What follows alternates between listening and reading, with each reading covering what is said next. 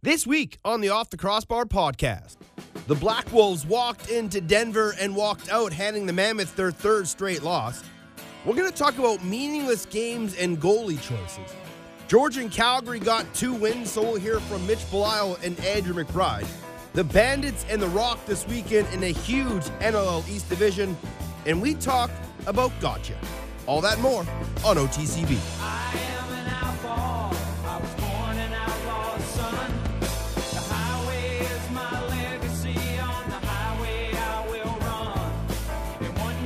What's going on, lacrosse fans, and welcome to another edition of the Off the Crossbar podcast here on SoundCloud, NLL Radio, and iTunes.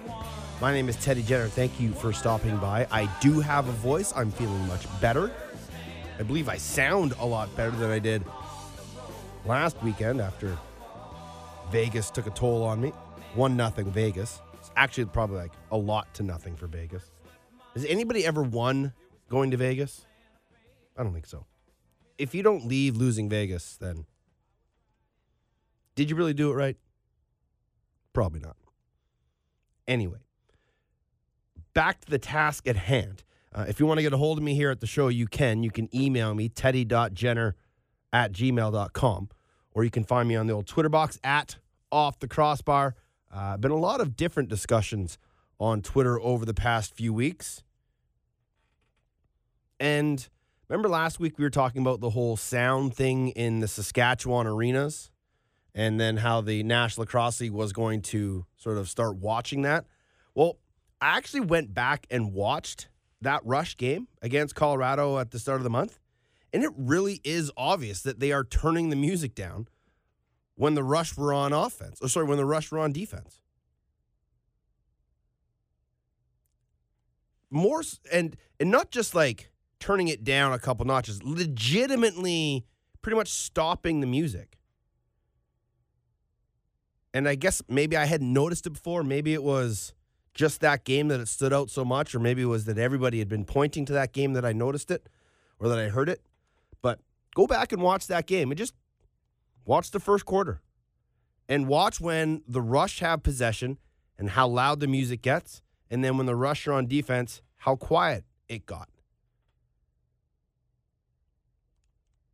Take it for what it is. Some call it sports or some call it gamesmanship. Other people think it's not fair. Some people think gamesmanship should is sort of by definition cheating slash gaining an unfair advantage. Nonetheless, we move on. We talked to Chris Corbeil. You could talk to most players out there. They don't really notice the music. Crowd noise is much more effective than speaker music. But we'll move on because there were um, some good lacrosse games this weekend, some not so good lacrosse games this weekend. A little bit of clarity in the Eastern standings, but still not much. There are some scenarios that we'll go through that kind of clear things a little bit. Toronto on life support, pretty much got a win out. As soon as they lose a single game, they are done. So they need some help. Georgia probably has the easiest road to the playoffs. They can get in this weekend without even playing. But they also have Vancouver and New England in their final two games next weekend. So we'll talk about the East standings in a bit. Of course, we already know the West standings. Uh, the Rush number one, Mammoth two, Roughnecks three. May 5th will be the playoff game at the Pepsi Center between the Mammoth and the Roughnecks. We'll talk with Andrew McBride, Roughnecks analyst, former captain, in a little bit. Um, he and I have a standing wager on things. And I think it's the ninth time that they'll meet in the playoffs, or maybe the 10th time that they'll meet in the playoffs. And Colorado doesn't have a very good track record. They don't have a very good track record against Calgary. Now, that can play two ways. That can play in an overconfidence for Calgary, but it can also play as a regular confidence. But it could also work in Colorado's favor. You know what? We got nothing to lose because everybody expects us to lose in the playoffs to this team, so let's just go out. But what concerns me about the Colorado Mammoth is their offense right now. Now, they didn't have Stephen Keogh in the lineup against New England this weekend. Uh, they will have him for the game against Toronto in two weekends' time and expect him in the game during the playoffs. And unfortunately for Ryan Lee, who at times looked like he could hang, there were moments where he just didn't have the ability to keep up with the pace of play in the National Lacrosse League. Rang a couple balls off post, definitely could have changed that game. Um, the crease call that he was called for on, I believe it was the Benesh goal, uh, could have changed the dynamics of that lacrosse game. But from the jump, Colorado didn't seem in that game. And it's sort of what we talked about with Chris Corbeil last weekend on the podcast when I asked him since none of these games mean anything in the West the rest of the way, how hard is it to keep your team's focus knowing that they basically have a few weeks off? And he had said, you know, we have to make sure we're focusing on the now. We have to make sure we focus on the task at hand and not get too far ahead of ourselves. But it wasn't going to be an easy task. So when I got to Colorado this weekend and I saw head coach Pat Coyle, I pretty much asked him the same question, and he said it, it's there's no easy answer. And it's it's about motivating guys. It's about giving them proper mind thoughts. It's about keeping them focused and keeping them in the moment. And unfortunately for the Mammoth, the looming roughneck sign that's hanging over them leading up to that May 5th game could be weighing on them. Because in their last two games, their offense hasn't been the greatest.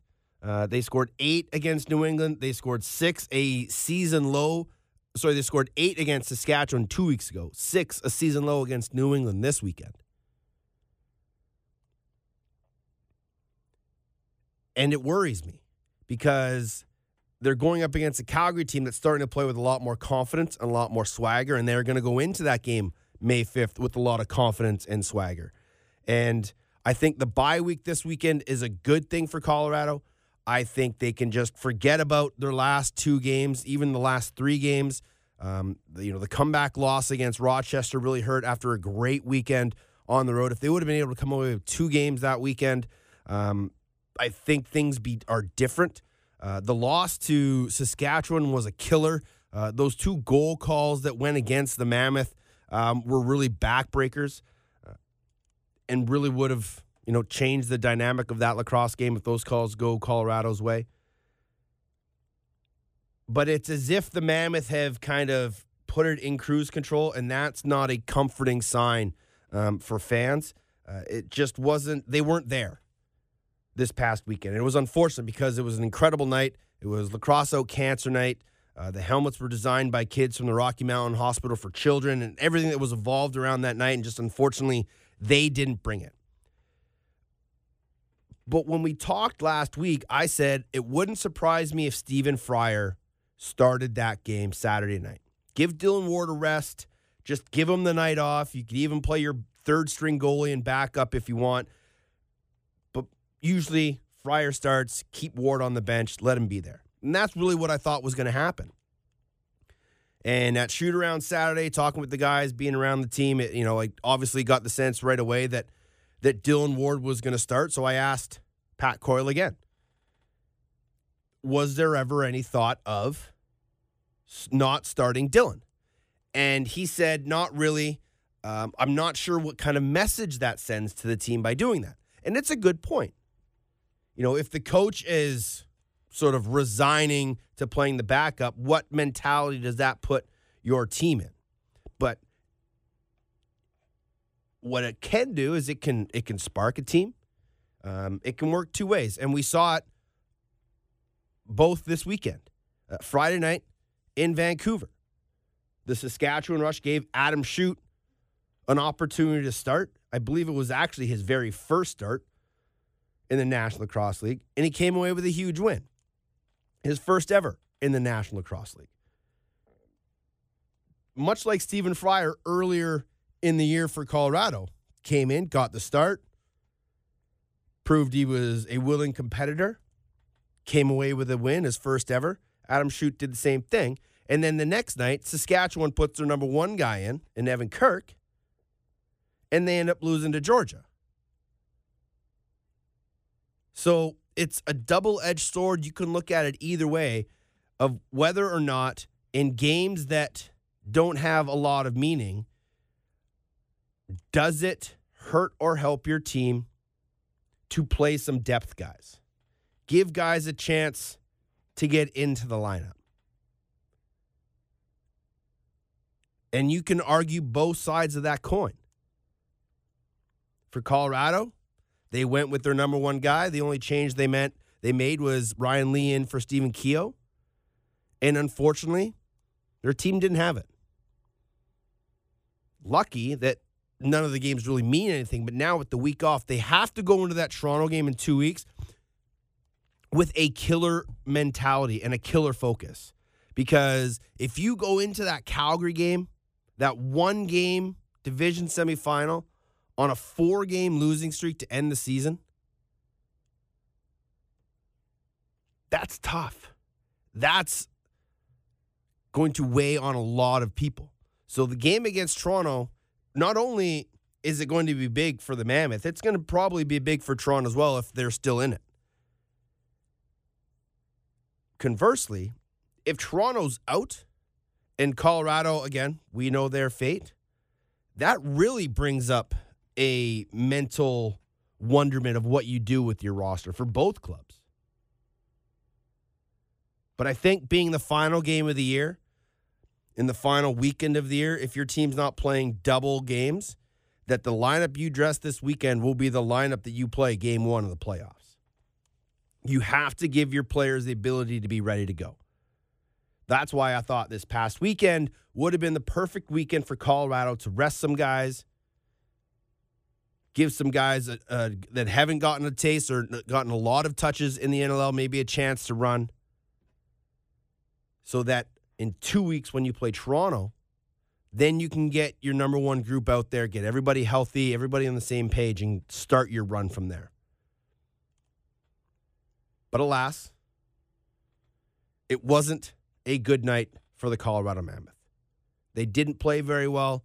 Uh, they turned the ball over more than I've ever seen them turn the ball over, especially out of the D end. But you have to give a lot of credit to Glenn Clark's group because they had a game plan, and it was one that I hadn't seen too many teams um, do efficiently enough to maintain it all game. Some teams have tried things to throw Colorado off their game at points, and the Mammoth have just been able to run past their presses or open up their defense when needed. Colorado didn't have an answer for what New England threw at them, and they didn't have an answer for Kevin Crowley, who was an absolute man child, five goals on the evening. If you can stop Kevin Crowley, that's obviously a different game. So many ifs. But they just didn't have an answer for him. Uh, they didn't have an answer for the two man game between him and Callum Crawford. I think the Mammoth were so caught up in not allowing Callum to beat them that it allowed Kevin Crowley, the league's top goal scorer, to do the damage. So kudos to New England. They were full merit. Aaron Bold was fantastic in between the pipes. Um, and again, Kevin Crowley was great. Maybe they got the benefits of a Colorado team that wasn't all there. Regardless, you can never criticize a team's effort when they win. And New England came in, they knew their game plan, and they executed it perfectly. And they launched themselves right back into the thick of things in the NLL East. They're tied for third with Buffalo, a game back of Georgia and Rochester.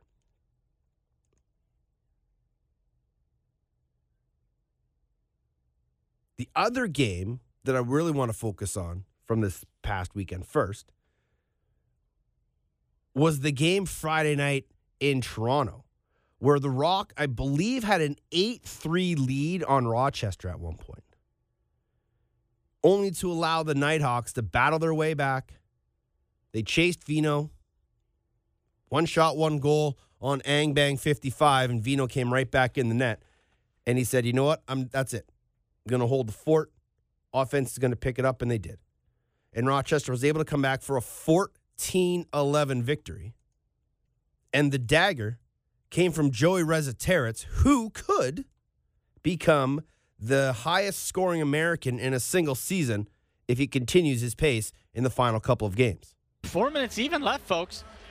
Resetarits, point blank range, beats Rose clean, and it is 13 11 Rochester. Another power play goal, and the special teams has been the difference in this game, and that's been all Rochester. That was Resetarits's third of the night, seventh point of the game, and was the dagger as the Knighthawks would come back to beat the Rock 14 11, outscore them 8 3 in the second half. And for Resetarits, he now has 92 points on the season. That is a career high. He's two points behind Schreiber's record of 94 set last year. And you can pretty much doubt that Joey Resetarits will get three points in the final two games that Rochester has this season. And he will set an all time mark single season for Americans in the National Lacrosse League. What a season Joey Rez is having. 34 and 58 for a total of 92. Fourth in the league in assists. And if you were looking for team MVPs, you could probably give it to Resetarits on Rochester. And he has been wonderful all year long. I think I looked it up. There hasn't been a game all year where he's been held without a point. And I believe his lowest point total in a game is three. And that is correct. He's done it three times.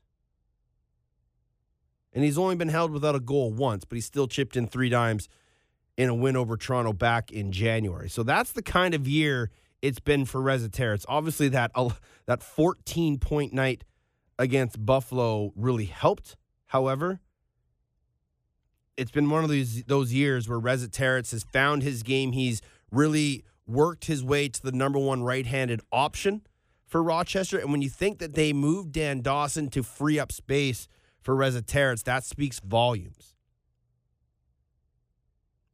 So Rochester now sits in a tie up the top of the East with Georgia. I wish those two teams would play once more during the regular season. Unfortunately, they don't. Um, here's a little tidbit that I found out this weekend in talking with some of the boys around the loop. Um, when looking at Georgia, they played Toronto three times, beat Toronto all three times, and all three times Tom Schreiber was not in the lineup. That is why I would like to see them play one more time. Two full squads. Let them go head to head. Unfortunately, I don't think Toronto's going to make it into the postseason. They have a pretty tough schedule ahead of them to finish off the season. On the road with Buffalo this weekend, and then they finish on the road against Colorado in the Mile High City. And if they're able to pull one off against Buffalo this weekend, that Colorado game will be huge. We'll get to that in a little bit because that's one of my favorite rivalries in the entire National Lacrosse League. We've spoken about Georgia, though, and they have started to turn things around. And everybody looks at Rochester as one of the hottest teams in the National Lacrosse League, going 7 and 3 over their last 10 and having won three straight. But the Georgia Swarm are a team that I think people should start to be worried about. As mentioned, they probably have the easiest way into the playoffs as they can get in without even playing this weekend. But they also just have games against Vancouver and New England. The Vancouver game isn't going to mean much for the Stealth, who have to go on the road for their final game of the year. And then they have to go from Georgia all the way up to New England to play the Black Wolves. And the Black Wolves could be fighting for their lives. However, this is a Georgia team that has gone five and two since the start of March. They're starting to find that championship swagger. Players' numbers are down, however, across the board. Their team has become stronger as the year has gone on. And one of the guys who's been able to have a first hand view of that is former player Mitch Belisle.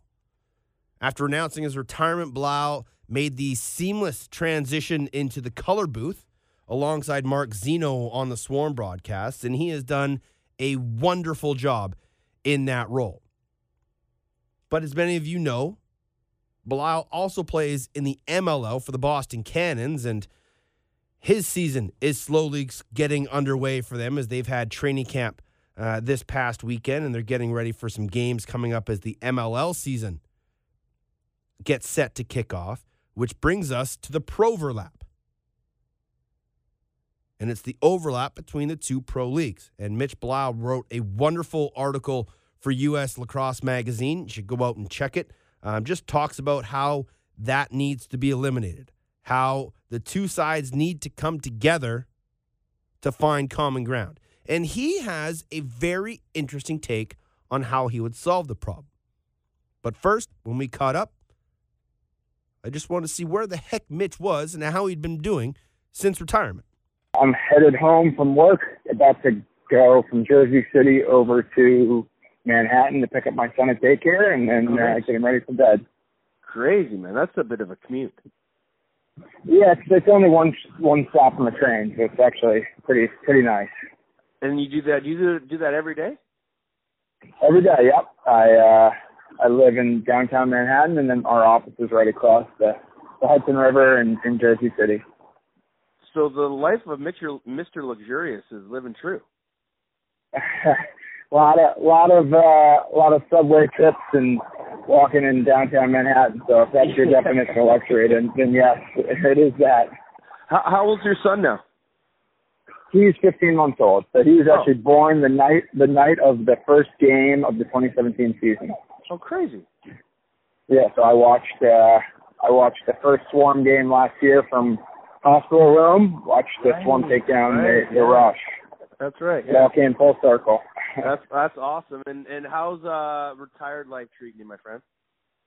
It's great. It's great. It's been a lot of fun doing the color commentary for the games I was able to do, and um, but also been very nice to be home on, you know, what normally were trips to Saskatchewan and Vancouver and and Buffalo, New York in the middle of the winter. So Yeah, yeah, no doubt. Um, we're going to talk about um, your stuff with Marcino in a bit and, and the broadcast stuff, but I obviously want to focus on your article that you wrote for for U.S. Lacrosse Magazine, talking about the the quote unquote pro, uh, proverlap, and that is between the NLL and the MLL seasons. Um, you said for the, the the top lacrosse players in the world, playing the sport they love at the highest level creates a frustrating dilemma. Specializing in one league or participating in both with the guarantee of missing games, it's a no-win situation.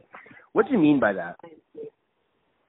I think, I mean, I- think the biggest thing is it's just it puts players in a bad spot where they they want to be able to compete with the best in the world. We have two leagues where we have the opportunity to do that.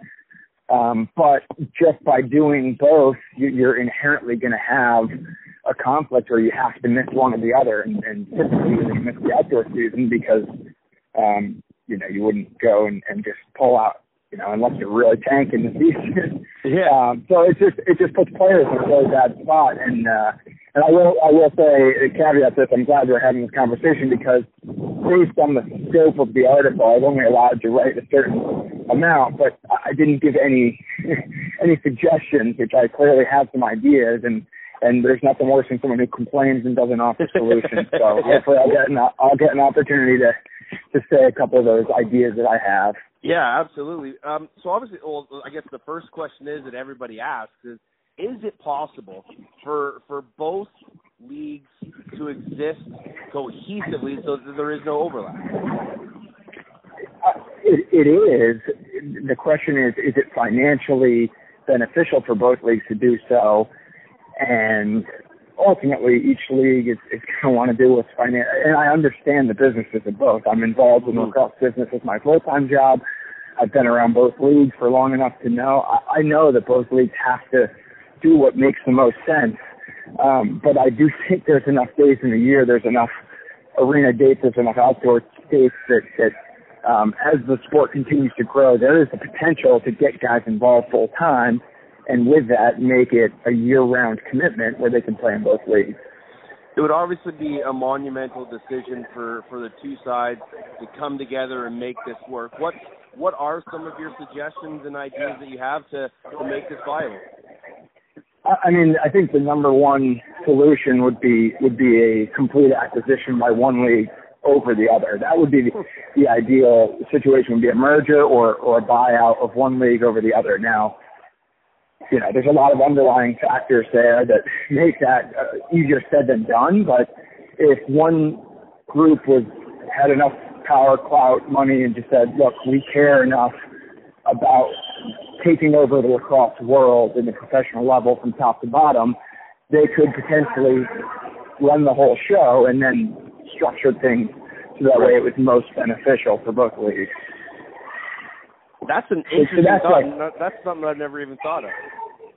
Yeah, and that's the one that I think makes the most sense. And, and the NLL looked a couple of years ago at putting their own outdoor product together, and Yeah. you know the infrastructure is there for each league. Now you have a little bit of a different competing interest because in the MLL you've got a couple major sponsors that, that see this as a good marketing opportunity, and thus they they have a vested interest in using this to hit the right markets that they want.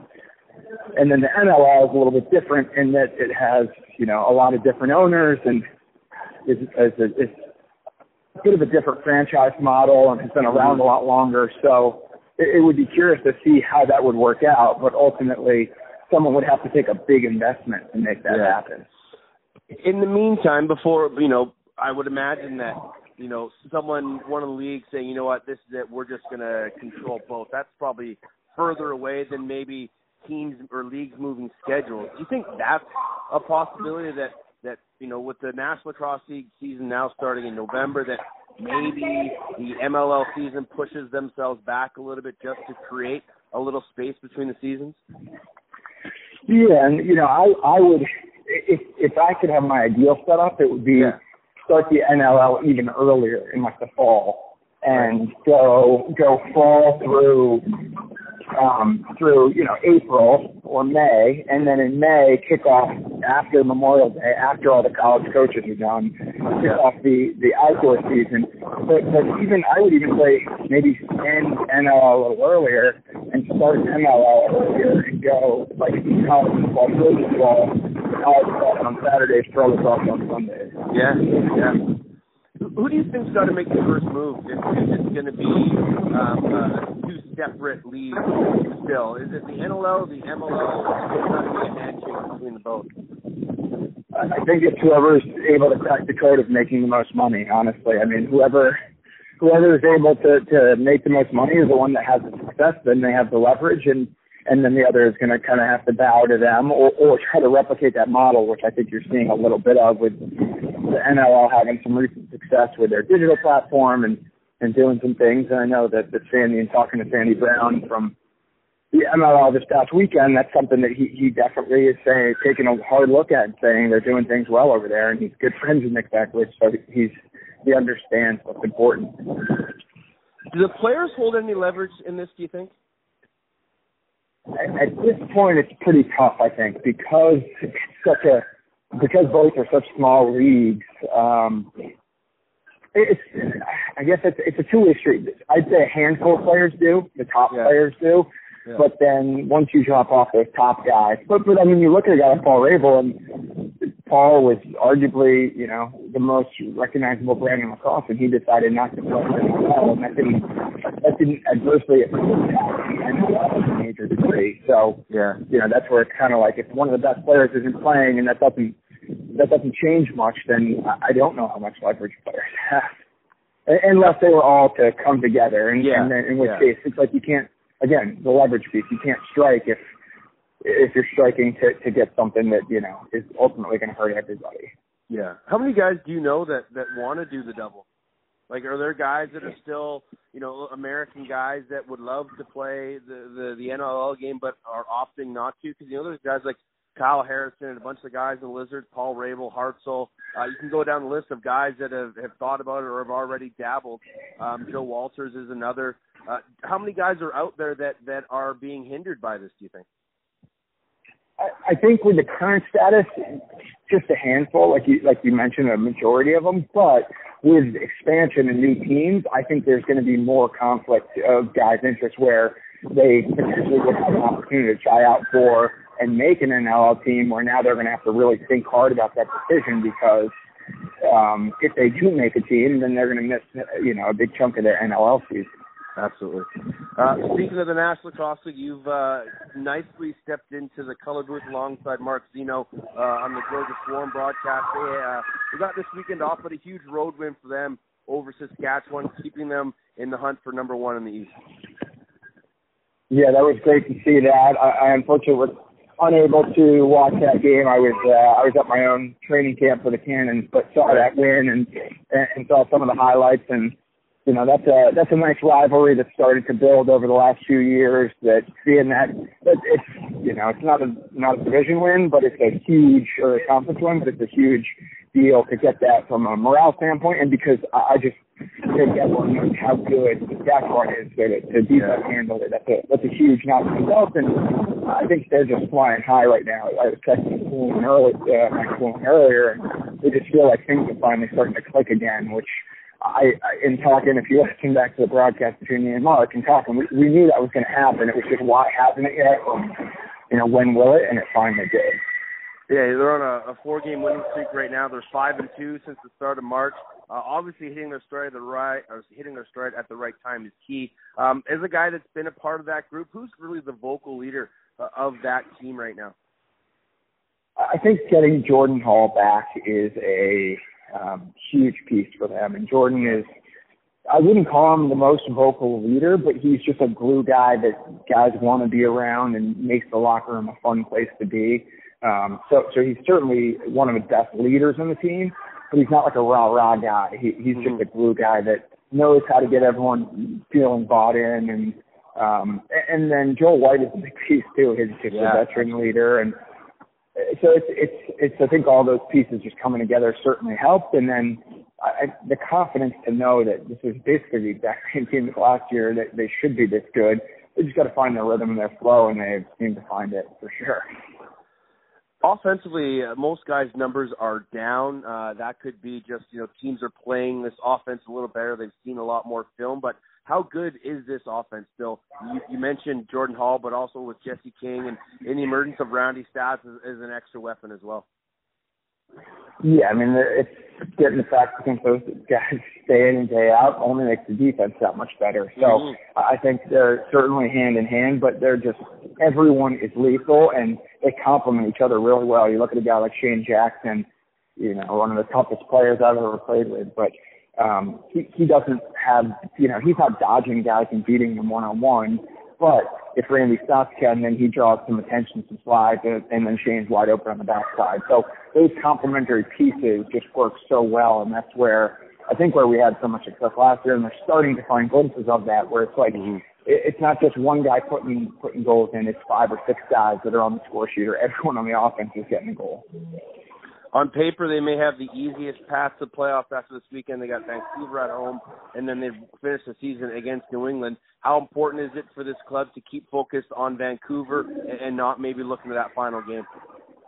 Yeah, I think with with as tight as the records are, every game is just crucial. And I know Eddie Comeau is probably one of the best coaches I've had in terms of preparing the team for the upcoming game and doing the little things to, to solidify that preparation. So I'm very confident that they're not going to overlook Toronto or uh, Vancouver, and um, and and that's just the only thing they're focused on right now. Do you miss it? You've been away for a while now. Uh, you, you mentioned you know you're dealing with family life and work, and all that stuff has become a little more normal. But do you, you miss the road trips and, and the kangaroo court and all the things that Jordan Hall tries to find guys for?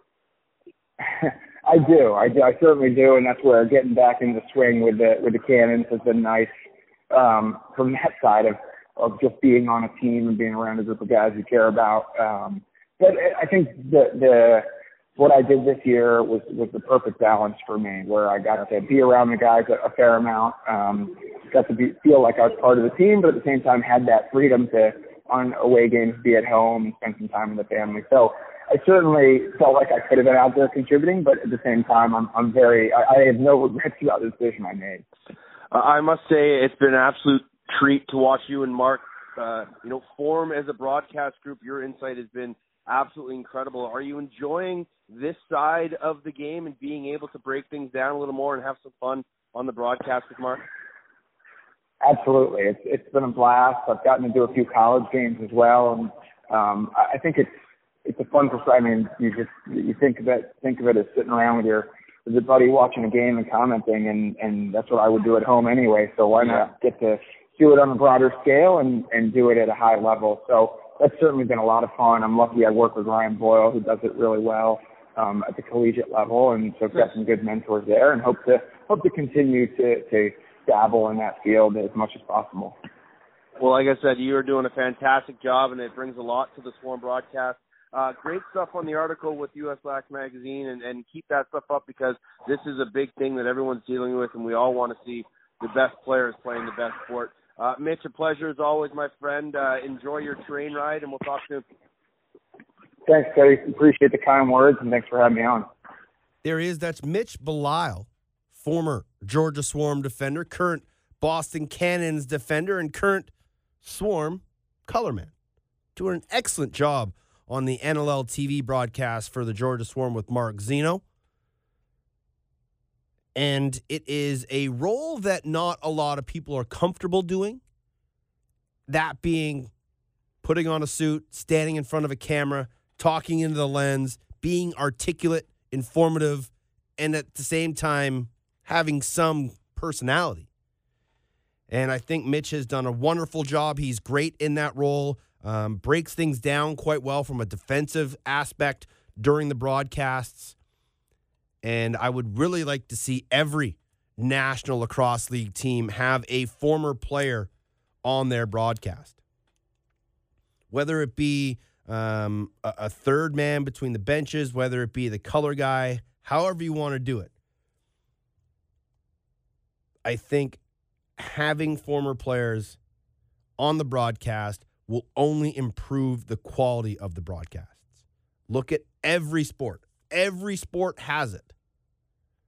We need to find guys willing to grab a microphone, put themselves out there, look silly in front of a camera, and get the job done. So, uh, thanks to Mitch Belisle. He has been fantastic and uh, really informative and interesting idea of having one of the leagues by the other. I would imagine, actually, I don't know. I don't imagine. I would think that possibly it would be the NLL buying the MLL, but I don't think that's really even feasible. Maybe Joe Tsai could buy it and then put it underneath the NLL umbrella.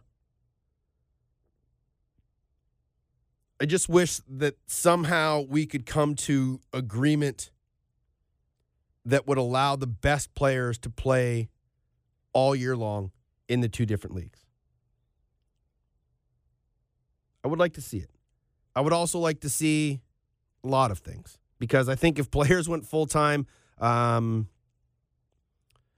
you know, you might see some players opt out of Canadian Summer League, but you might see guys opt out of the MLL instead. I don't know. There's so many things to work around. It's not a perfect model by any means, but somewhere there has to be some common ground. There are 52 weeks in a year, and pretty much the two teams use half of those, or the two leagues use half of those. So there's got to be some way we can make it work. We'll get to Ann McBride in a minute. Have you ever heard of this game called Gotcha? Me neither. Apparently, it's a thing. And basically, it's legalized, not legalized, but it's allowed stalking.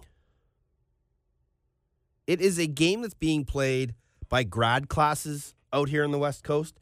And I legitimately just found about this today talking with a friend. And apparently it happened in Vancouver last year as well. And essentially what it is is you draw a name out of a hat of people that want to participate in your grad class. And it's tag. But you can't tag them while they're at school. You can't tag them like 10 minutes or before or 10 minutes after school. That's like the safe zone. And you can't go into their work or if they're in like uh, on a sport team or in a play, you can't go into those events and quote unquote tag them. But what you have to do is essentially figure out where a person's going to be, stalk them, and then go face to face and say, "Gotcha." But there's a caveat: is that like in a game of tag, if you got tagged, there'd be like a safe. So in this game of gotcha, there are things that you could do if you're tagged to get your life back. It got to a point where in Vancouver last year, the way to get your life back was that you had to strip down right away. Who does that? How is that the way to get back into things? But it's crazy to think that these kids are legitimately stalking their classmates to win a prize at the end. And apparently it's some sort of monetary prize at this one school. Like a thousand bucks or something like that. And it goes all like just started and it goes till the end of the year when obviously there's one person left. It's really weird. I I'd never heard of it. It when I was told I was like dumbfounded by this game that these kids were playing. And how these kids are literally like phoning home and telling their parents to unlock the door because when they get home they want to sprint right into their house and be safe. So that they're the person who has them can't catch them. Kids these days just go out and play tag. Chase a friend. Doesn't have to be stalking involved. Andrew McBride is much like myself and Mitch Belisle washed up and still wanting to be a part of the game. Actually, no, neither of those two guys are washed up. I would imagine both of them could probably still play in this league. Uh, I know Mitch can. Um, Brider and I might be a little past our prime, but regardless, Andrew McBride has done, like Mitch, a wonderful job in stepping into his role with the Calgary Roughnecks broadcasts. And he has become a strong analyst for their team um, a very poignant person on the socials, speaking his mind. He does a ton of stuff with Alberta lacrosse. Obviously, everybody knows uh, he's one of the coaches for the Okotoks Raiders in the Calgary in the Alberta Junior League. Hoping that he can bring a Minto Cup to Alberta for the first time.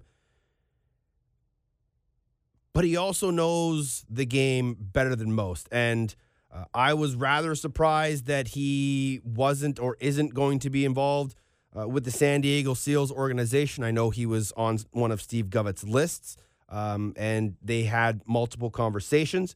Uh, Andrew McBride will get his chance. It's coming, it's well overdue. And I think there are a lot of people that would like to see him get a job sooner than later. But nonetheless, he's happy in his role right now with Calgary between the benches, doing some analyst work for them. And some think he's the best dressed man in broadcasting. I might be a little offended by that, but not really. I'm just happy that he's not wearing his hats between the benches anymore. Nonetheless, I caught up with Brider because Calgary is starting to play some good lacrosse. And we talked about how they're going to be facing Colorado in a few weeks in the first round of the playoffs. And everybody knows the past between those two teams, none better than Mr. McBride. And we started our conversation just talking about how impressive that 16 to 10 win over the Buffalo Bandits was on Saturday night. Yeah, as I was walking past the coaches, I said best game of the year. I thought the intensity was there. I thought it was almost like an old school feel. Both teams were chirping each other. It was physical. They were cross checking hard. Uh, the pace was back and forth and offense was playing extremely well, and that's the kind of lacrosse you want, and that's what you need to showcase to the fans and around the league.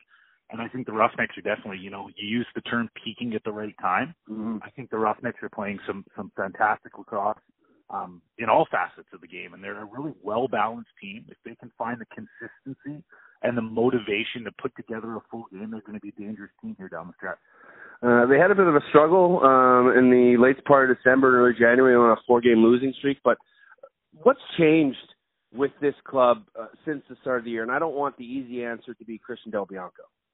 Well, I think it's attitude. And, you know, looking around the league, the NLL is a strange beast. And, and looking at it from a coaching hat, momentum is something that doesn't get talked enough in sports. And, and when you're feeling good, when you're playing with swagger, when, when everything's going well, it's really easy to continue to build on that.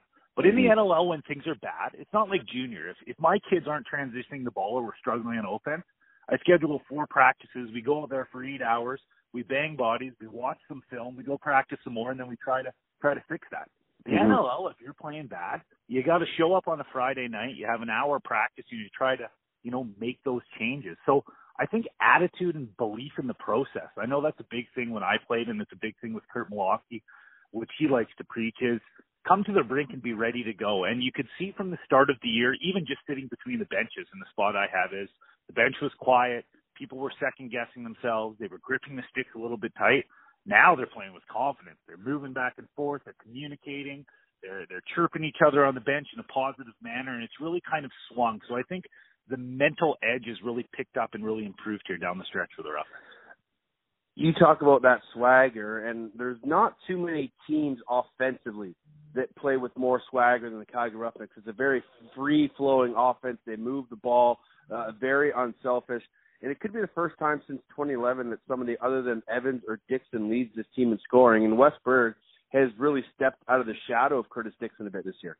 I mean, I think Wes is one of the most underrated players in the league. He definitely doesn't get enough credit for the little things he do in in coming hard over the picks and setting up the two man game, in shooting overhand instead of underhand. He plays the game fundamentally well.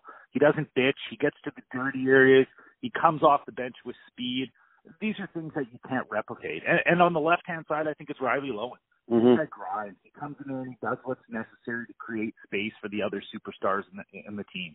Um, when they're moving the ball and when they're unselfish, when you have Digger coming and setting hard picks, when they're swinging the ball, up pick off ball, when you have Holden Cattoni shooting like he shot last game, definitely the best shooting game of his career. I mean, everybody knows he has a a top end shot and he was shooting it.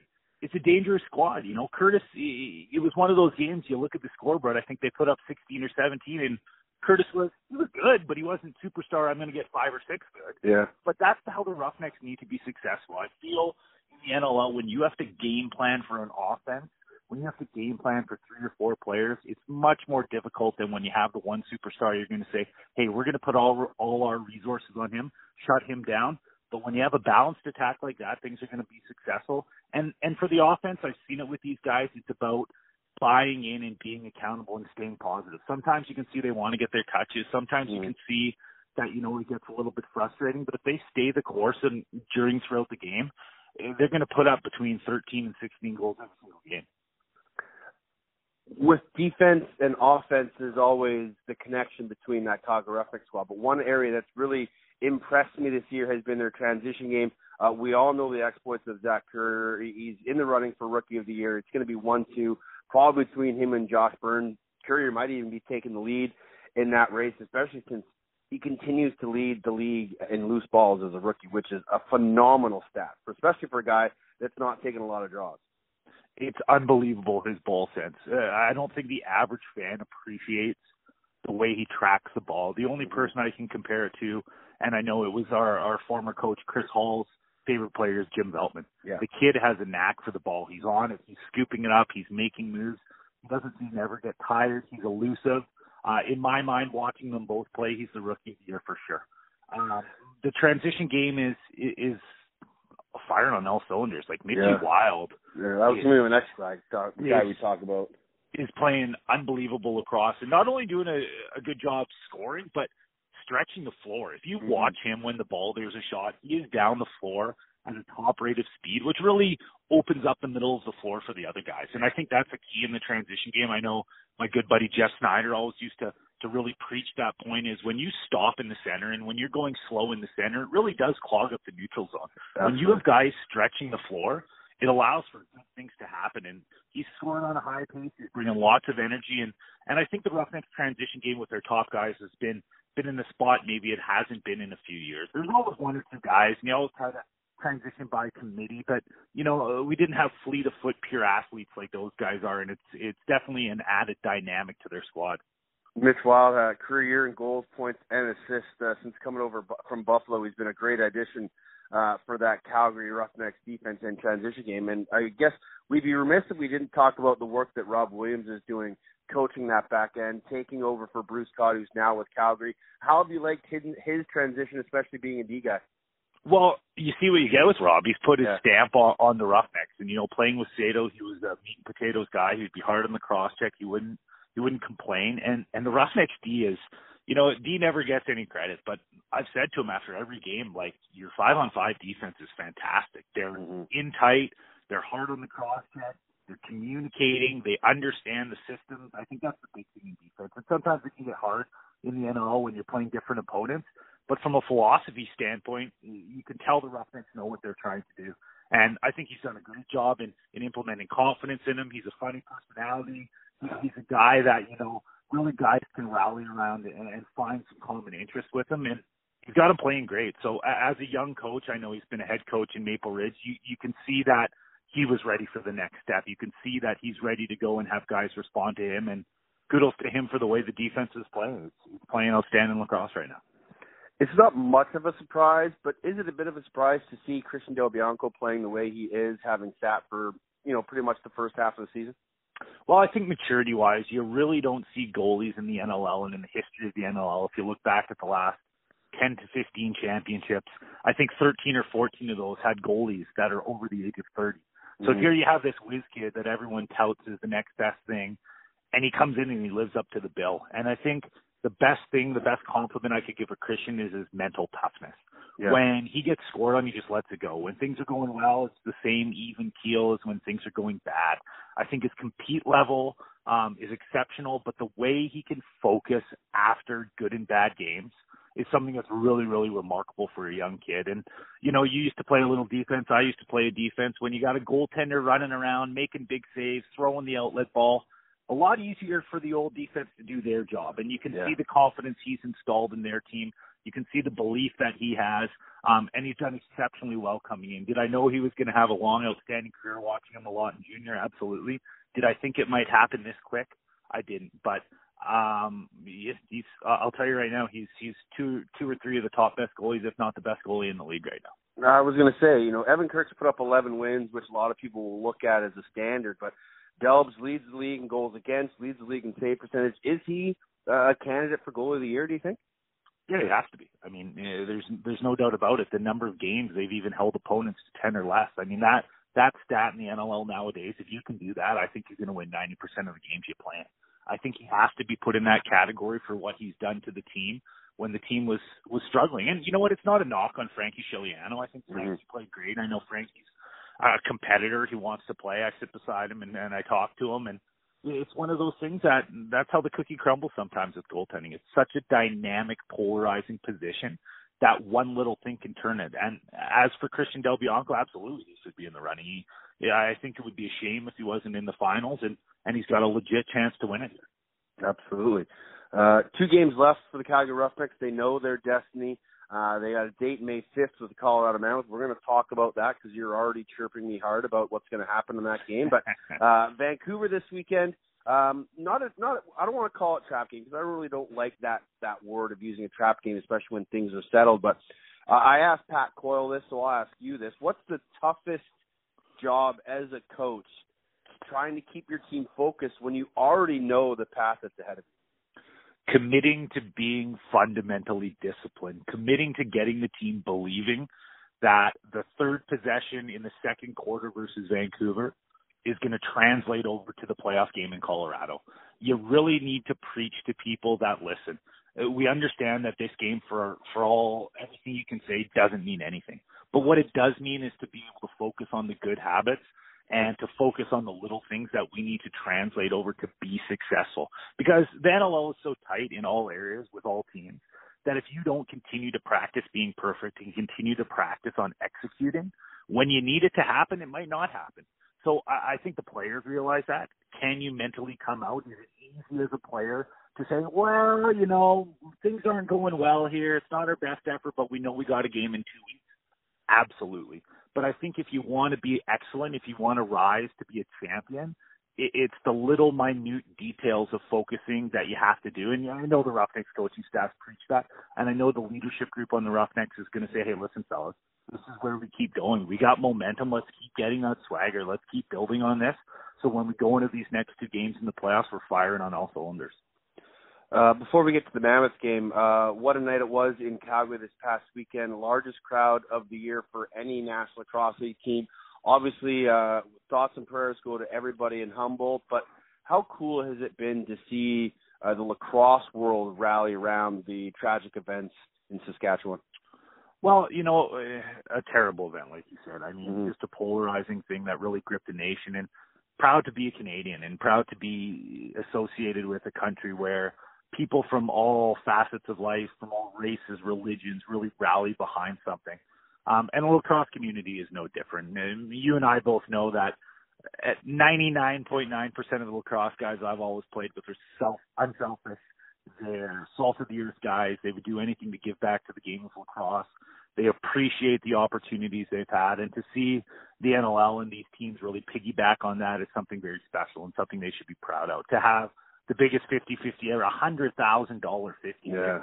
with half of it going to Humboldt, to see the crowd response, um, to see everybody kind of rally behind that is is is unique and something that the game should be proud of, and something that needs to be fostered in not only other environments but be fostered throughout the minor lacrosse association to be fostered in growing the game. You know, you hear lots of negative stories these days about lacrosse, registration Mhm. down, the CLA, all these different things. But focusing on good and focusing on having role models for younger kids like that is something that needs to be mentioned. And uh, as a former player and as someone that's involved in lacrosse, I couldn't be prouder uh, with the community and the players and, and everybody doing their part. Well said. May 5th, Calgary, Colorado. Are you excited? I am. I mean, it's like another chapter. You know, you always hear these rivalries of you go back to the Boston, Toronto. You got the Yankees, Red Sox. I mean, when you've beaten a team eight times in a row in the playoffs, as the Roughnecks have beaten the Mammoth, it might even be nine. Uh, it, it's gonna it's gonna cause a little angst. I think. I think mentally there is a, a little bit of a mental block for for Colorado. I think on the other side, it's a positive for the Roughnecks. Like going in there knowing you've won that many times, it gives you an advantage. It might be a one percent advantage, it might be a three percent advantage. But I think to say that it's not an advantage, I wouldn't be an accurate statement. Do I think it's Yeah. going to be an even game? Sure. I think these teams are are both evenly matched. I think we talked about goalies. I think Dillon Ward is is in the category for top three goalies in the NL, NLL. I think it's going to be a question of if the Colorado defense can game plan well enough and shut down the Roughnecks offense. I think the offense has had success. I, I think they're they're really going to need to, to do a good job of of really finding ways to shut down the Roughnecks offense and really keep them off the scoreboard early.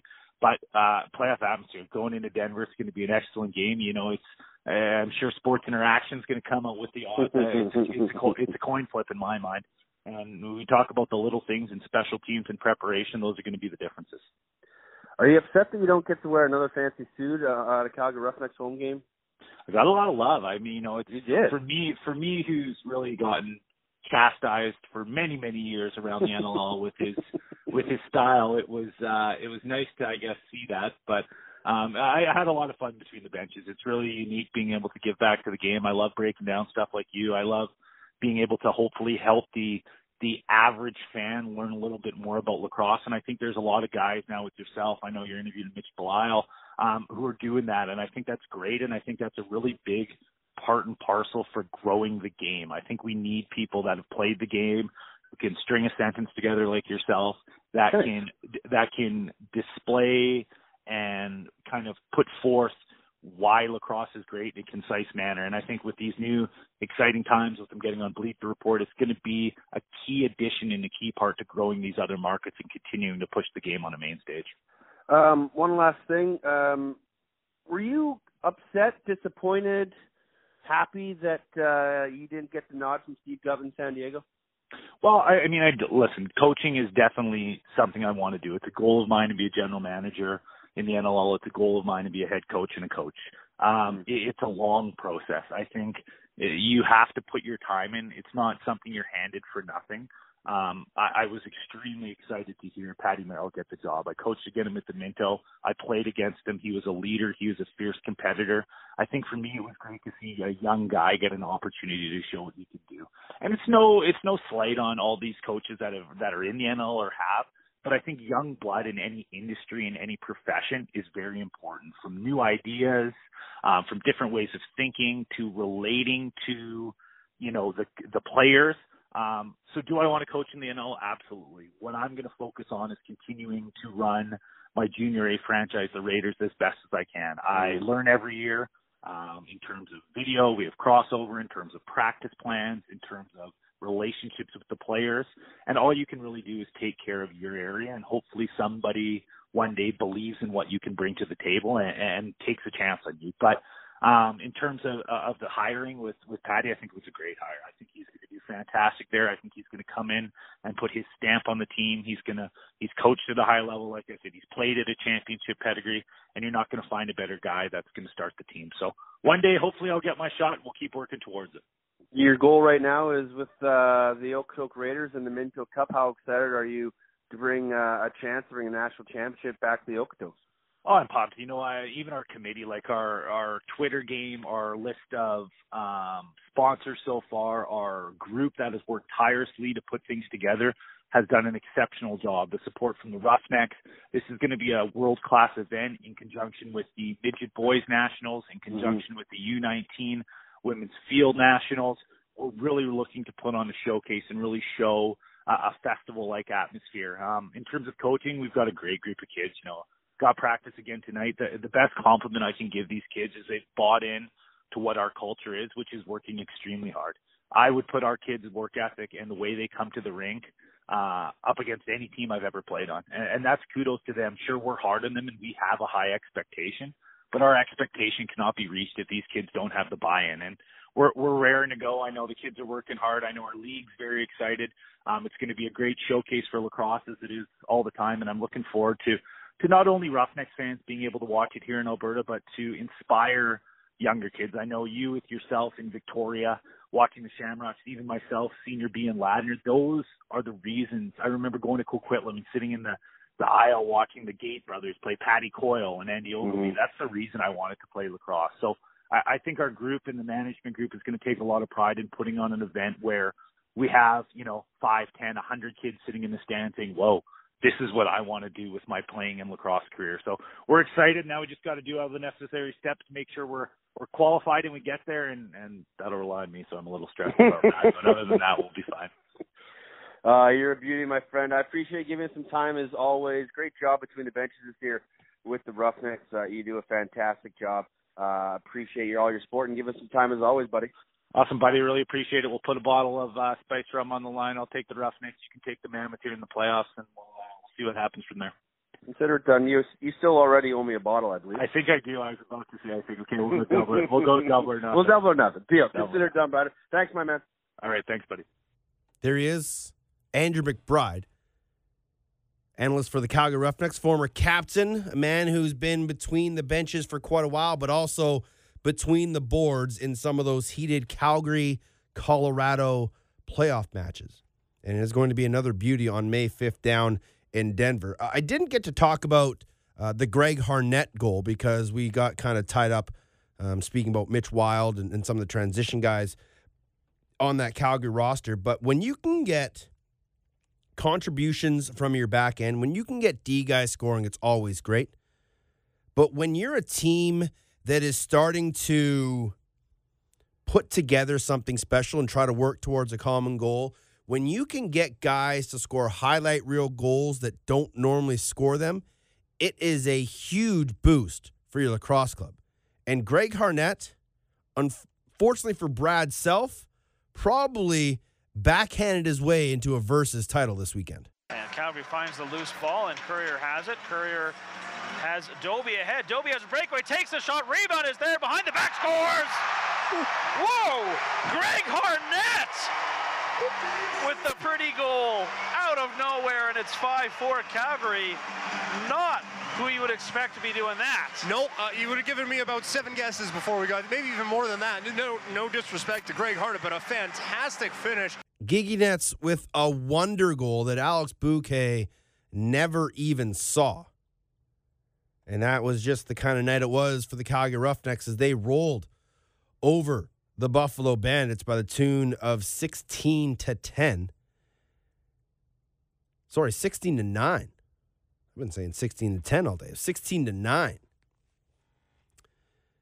But this is a Calgary club that, as Brian and I sort of talked about, they often struggle to start the year, and I don't know if it's because there's such high expectations put on them by outsiders or within that locker room that they struggle.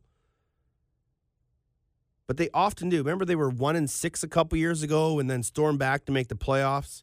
Uh, this year, they they had a bit of a hot start, then they lost four in a row. That was when they made the the change from Scigliano to Christian Del Bianco. And ever since then, their season has sort of turned around. And I absolutely believe that Christian Del Bianco is in the running for goaltender of the year. It would not surprise me if he wins it. Just like now, it's not going to surprise me if Zach Currier wins rookie of the year. It wouldn't surprise me if Delbs wins goaltender of the year. Leading the league in goals against average and save percentage. If he would have started the year, his numbers might be different. He's played about 300 less minutes than some of the other top goaltenders, but you can't take that away from him. A .79 save percentage and a 10.41 goals against average. Tops in the league in both. A record of 6 and 5 and has done everything in his power to get Calgary into the playoffs. And much like Brider said, usually you see goaltenders take time to mature into a number one in the National Lacrosse League. Christian Del Bianco has done it still as a junior lacrosse player. That is how good he truly, truly is. And I was worried last year at times when they were putting him in and he just didn't look comfortable in the bigger nets. He's, it still took him some time to adjust to the speed of the National Lacrosse League game from the shooters. But now he is on another level, back to playing with the confidence that we're used to seeing from him in his junior games. He now has that playing in the National Lacrosse He has a swagger about him, and he just does his job, puts the pads on. He's not a finger pointer. He's not a yeller or a screamer. Every time he gets scored on, he reaches back, grabs the ball, hands it to the official. Like nothing phases the kid. And that was one of the things that when I spoke with Pat Coyle um, about Christian Del Bianco, that's one thing he's always said that's impressed him the most is nothing seems to phase him. A goal happens, he's able just to forget about it and move on. And that's not a lot of that's not a characteristic a lot of goaltenders possess because it's just such a daunting position. It's like a quarterback in the National Lacrosse League or in, in the NFL. The sole focus is on you, and when something bad happens, you are generally the reason. And goaltenders in sports are the same way. When a bad goal goes in, it's all your fault, no matter how well you're playing. And Christian Del Bianco is just a rare, rare talent. And it's remarkable to see his rise into the number one spot and how it's happened. I didn't think it would happen this quickly. I thought that Sigs was going to have another strong year, and we really weren't going to see Del Bianco until next year once expansion happened. But he's been ready for the spotlight for a while now, and he's earned it. And he's got Calgary in a position uh, to go into the playoffs on a roll. They have a pair of games left to kill out the season. They're in Vancouver this weekend before finishing up on the road in Saskatchewan. And like most of these games that we're seeing, it's going to be very interesting to see how teams play those final couple games. Roster moves, chemistry wise, depth wise, all those things go into account. But I think that game against Calgary, Saskatchewan on April 28th to end the year is going to be a beauty because both teams are going to want to send a message going into the playoffs. Saskatchewan's going to get the bye week. They have this weekend off before they play Calgary at home next week, and then they're going to get another bye week before they have to host the final. And if you haven't heard, the West Finals on a Thursday. That's going to change a lot of things. It may not seem like a big deal, but when we've seen players have to miss games because of work on Fridays, what are guys going to do when they have to miss work for a game on Thursday? Because you're going to have to miss three days of work. because you got to travel Wednesday, you're playing on Thursday, and you travel home Friday. That's three days of missed work when it's usually just a day, two at most. So a Thursday game could change some things, but we'll wait till we get down there.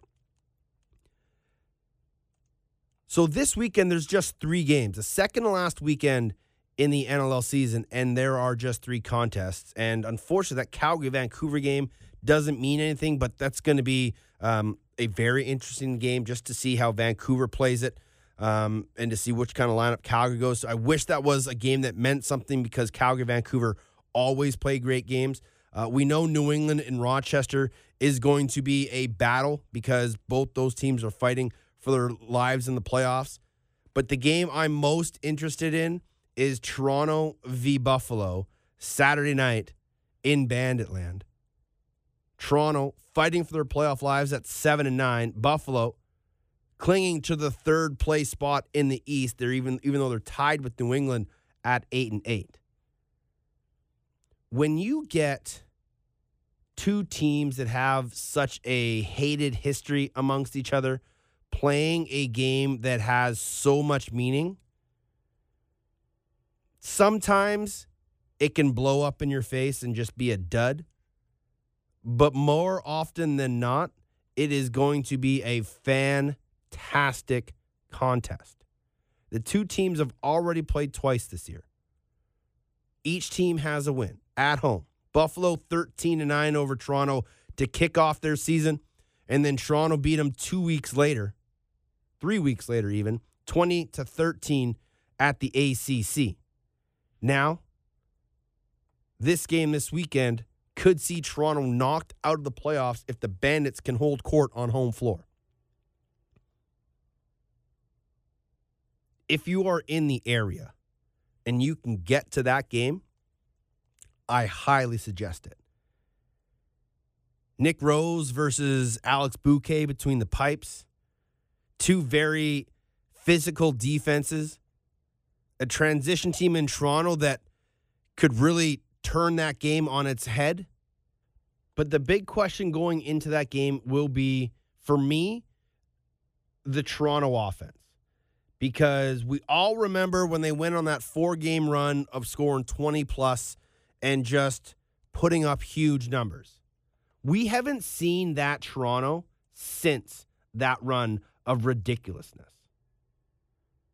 When they put up uh, 20 on Buffalo, 24, then 17, then 21. Ever since, they've dropped hard. The most they've scored since that game was a 17 goal outburst against Calgary late in March. The injury to Tom Schreiber hurt them in the later stretches of the season. I think with everything that was going on in the personal life of Adam Jones, that weighed on him. Having a baby and dealing with all the pressures of of of that mental state. Cuz that can't be easy. There there has to be some sort of self-consciousness that doesn't allow your head to be 100% in the moment when your wife is at any moment going to have your first baby. That's got to weigh on you. And so, with that out of the way, and with Tom Schreiber being near 100% healthy again, it's time for that Toronto offense to refine their form. I think keeping Dan Lintner in that offense is huge. Um, I was rather surprised to see uh, no Brett Hickey for the Toronto Rock this past weekend. That was a bit of a strange one. Will you see him this weekend against Buffalo? I think you got to put him in the lineup. I think you can run Hellyer, Schreiber, Lintner, and Hickey out the front door. And then you run McCardle, Jones, and Taylor along the other side with Reed Reinhold. You might even take Taylor out. He scored his first goal as a Rock this past weekend. Um, he's been good in his times there, but I think if you're going to go seven forwards, you want to have your best guys out there. Put Brett Hickey in the lineup. Unfortunately, Dan Taylor's the odd man out. Go four rights, three lefts. There's your offense. If Buffalo can shut that offense down, which teams have been finding ways as of late, I don't think Toronto has a chance. And it's unfortunate because early in the year, a lot of people had them as the top team in the NLL East. But it's been a thing with Toronto over the past few years of injuries, and injuries have killed this team in the past. And that injury to Tom Schreiber was really a massive, massive crack in the armor. But for the sake of all things awesome, I would love to see Toronto beat Buffalo.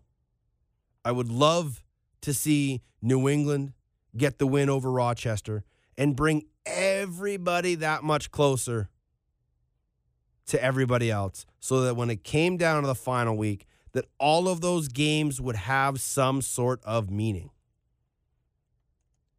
Here is a simple breakdown of what can happen this weekend. Rochester or Georgia, if they get a win, they're in.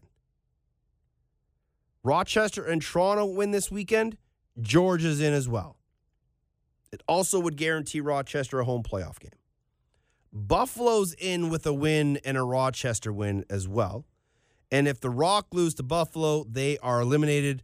Also, Toronto, they can't finish first anymore. That's pretty simple. So those are the basic things that can happen this weekend. Other than that, it's still a crapshoot. Hopefully, we get some clarity, but for the sake of awesomeness in the final weekend, I'd love to see Toronto and New England pull off wins this weekend. If Toronto and New England win, win that puts Toronto at eight and nine. It moves Buffalo to eight and nine. New England moves to nine and eight. Rochester nine and eight. Georgia, Idle nine and seven. Unfortunately, we can't have a five way tie. But just those two wins really changes everything in the balance of the East, which would make the weekend games of week 21 that much more important. It puts life in that Vancouver, Georgia game. It puts life in the Colorado, Toronto game. So, for all of us crazy people that just want to see things burn, that's the scenario that we're wanting. A Buffalo loss and a New England win. Keep your fingers crossed. Also, Calgary, Vancouver, it's going to be a battle. It always is. And maybe there might be a little more battle in it because Vancouver's out. But nonetheless, those are your three games this weekend. Check them out. NLL TV has them all as always. A couple more things before we get out of here. Uh, if you were on the socials, you would have seen uh, three legends down in San Diego over the weekend as the San Diego Seals had their select a seat event. They inquired the services of Casey Powell, John Grant Jr., and Gary Gait. Now, I truly don't think any three are going to have anything in an official capacity to do with the San Diego Seals. Um, I can tell you that none of them are on the coaching staff, even though it is yet to be announced. That's going to happen once the NLL season is done, out of respect to those that are still coaching in the league. But it was cool to see those three legends there because they're names that can bring people out. And I'm not sure we've seen official numbers of how the select a seat event went. Um, they were posting pictures of people with their seats and their tickets and everything that was going on. But to have that clout, um, and it helped that all three played for the Mammoth when Steve Govett was there. But to be able to bring those three names out was huge. Um, I know Casey Powell brought his speed lacrosse family out, so they were playing some games inside the arena while things were going on, and um, they were out doing promotional appearances with head coach and GM Pat Merrill. So the Seals are doing everything they can to just get the tires rolling, drum up some business, get some hype around the club. And we'll just have to wait and see. But I thought it was pretty cool to see those guys down there in the sunshine helping out. um, and trying to get the word out about the San Diego Seals and everything that's going on with that new organization. So, uh, good job by th- those three legends. As the Seals are, what is that? What are they? What's what are we now? Um, April. So we're eight months away from the 2018 season kicking off. When you think about it, it's not that far away. December 2018. Season will probably maybe even start in November, so we're even less. Seven months away from the kickoff of the new season. And we haven't even finished this one. But what we do know is this season is going to come down to the wire. The West is set, the East, still a jumble. But if Toronto loses this weekend, we get some clarity. And of course, Rochester, Georgia win, they're in. We can get a lot of clear thing, a lot more clear this weekend. A lot more clear this weekend. Nonetheless, get out there, take a friend to a game, go watch some minor games. Uh, I'm going to go head out and watch Peninsula and Saanich playing some midget A1 lacrosse right after this. If you have minor box in your area, go watch it. Check it out. It's where you're going to see the next greats of this game is scraping their knees and getting dirty in the corners and lacrosse boxes around this great country. So, enjoy it. It's, it's summer lacrosse season very soon. But it's also NLL season and I'm so excited for the final few weekends of the regular season and moving forward on to the playoffs as well. Got to thank my good friends, the former player turned broadcaster alumni of Mitch Belisle and Andrew McBride. You can follow them on Twitter, of course, with their exploits and all that they're doing. And of course, you can see both of them on broadcast during NLL TV. That's where you'll find me as well next Saturday when the Mammoth host the Toronto Rock in their season finale. Teddy Jenner is the name. Teddy.jenner at gmail.com is the email. Find me on Twitter at off the crossbar. It's been another great week. Hopefully, we'll talk to you in a week's time. Take a friend to a game. Take a friend, take two. Until then, be excellent to each other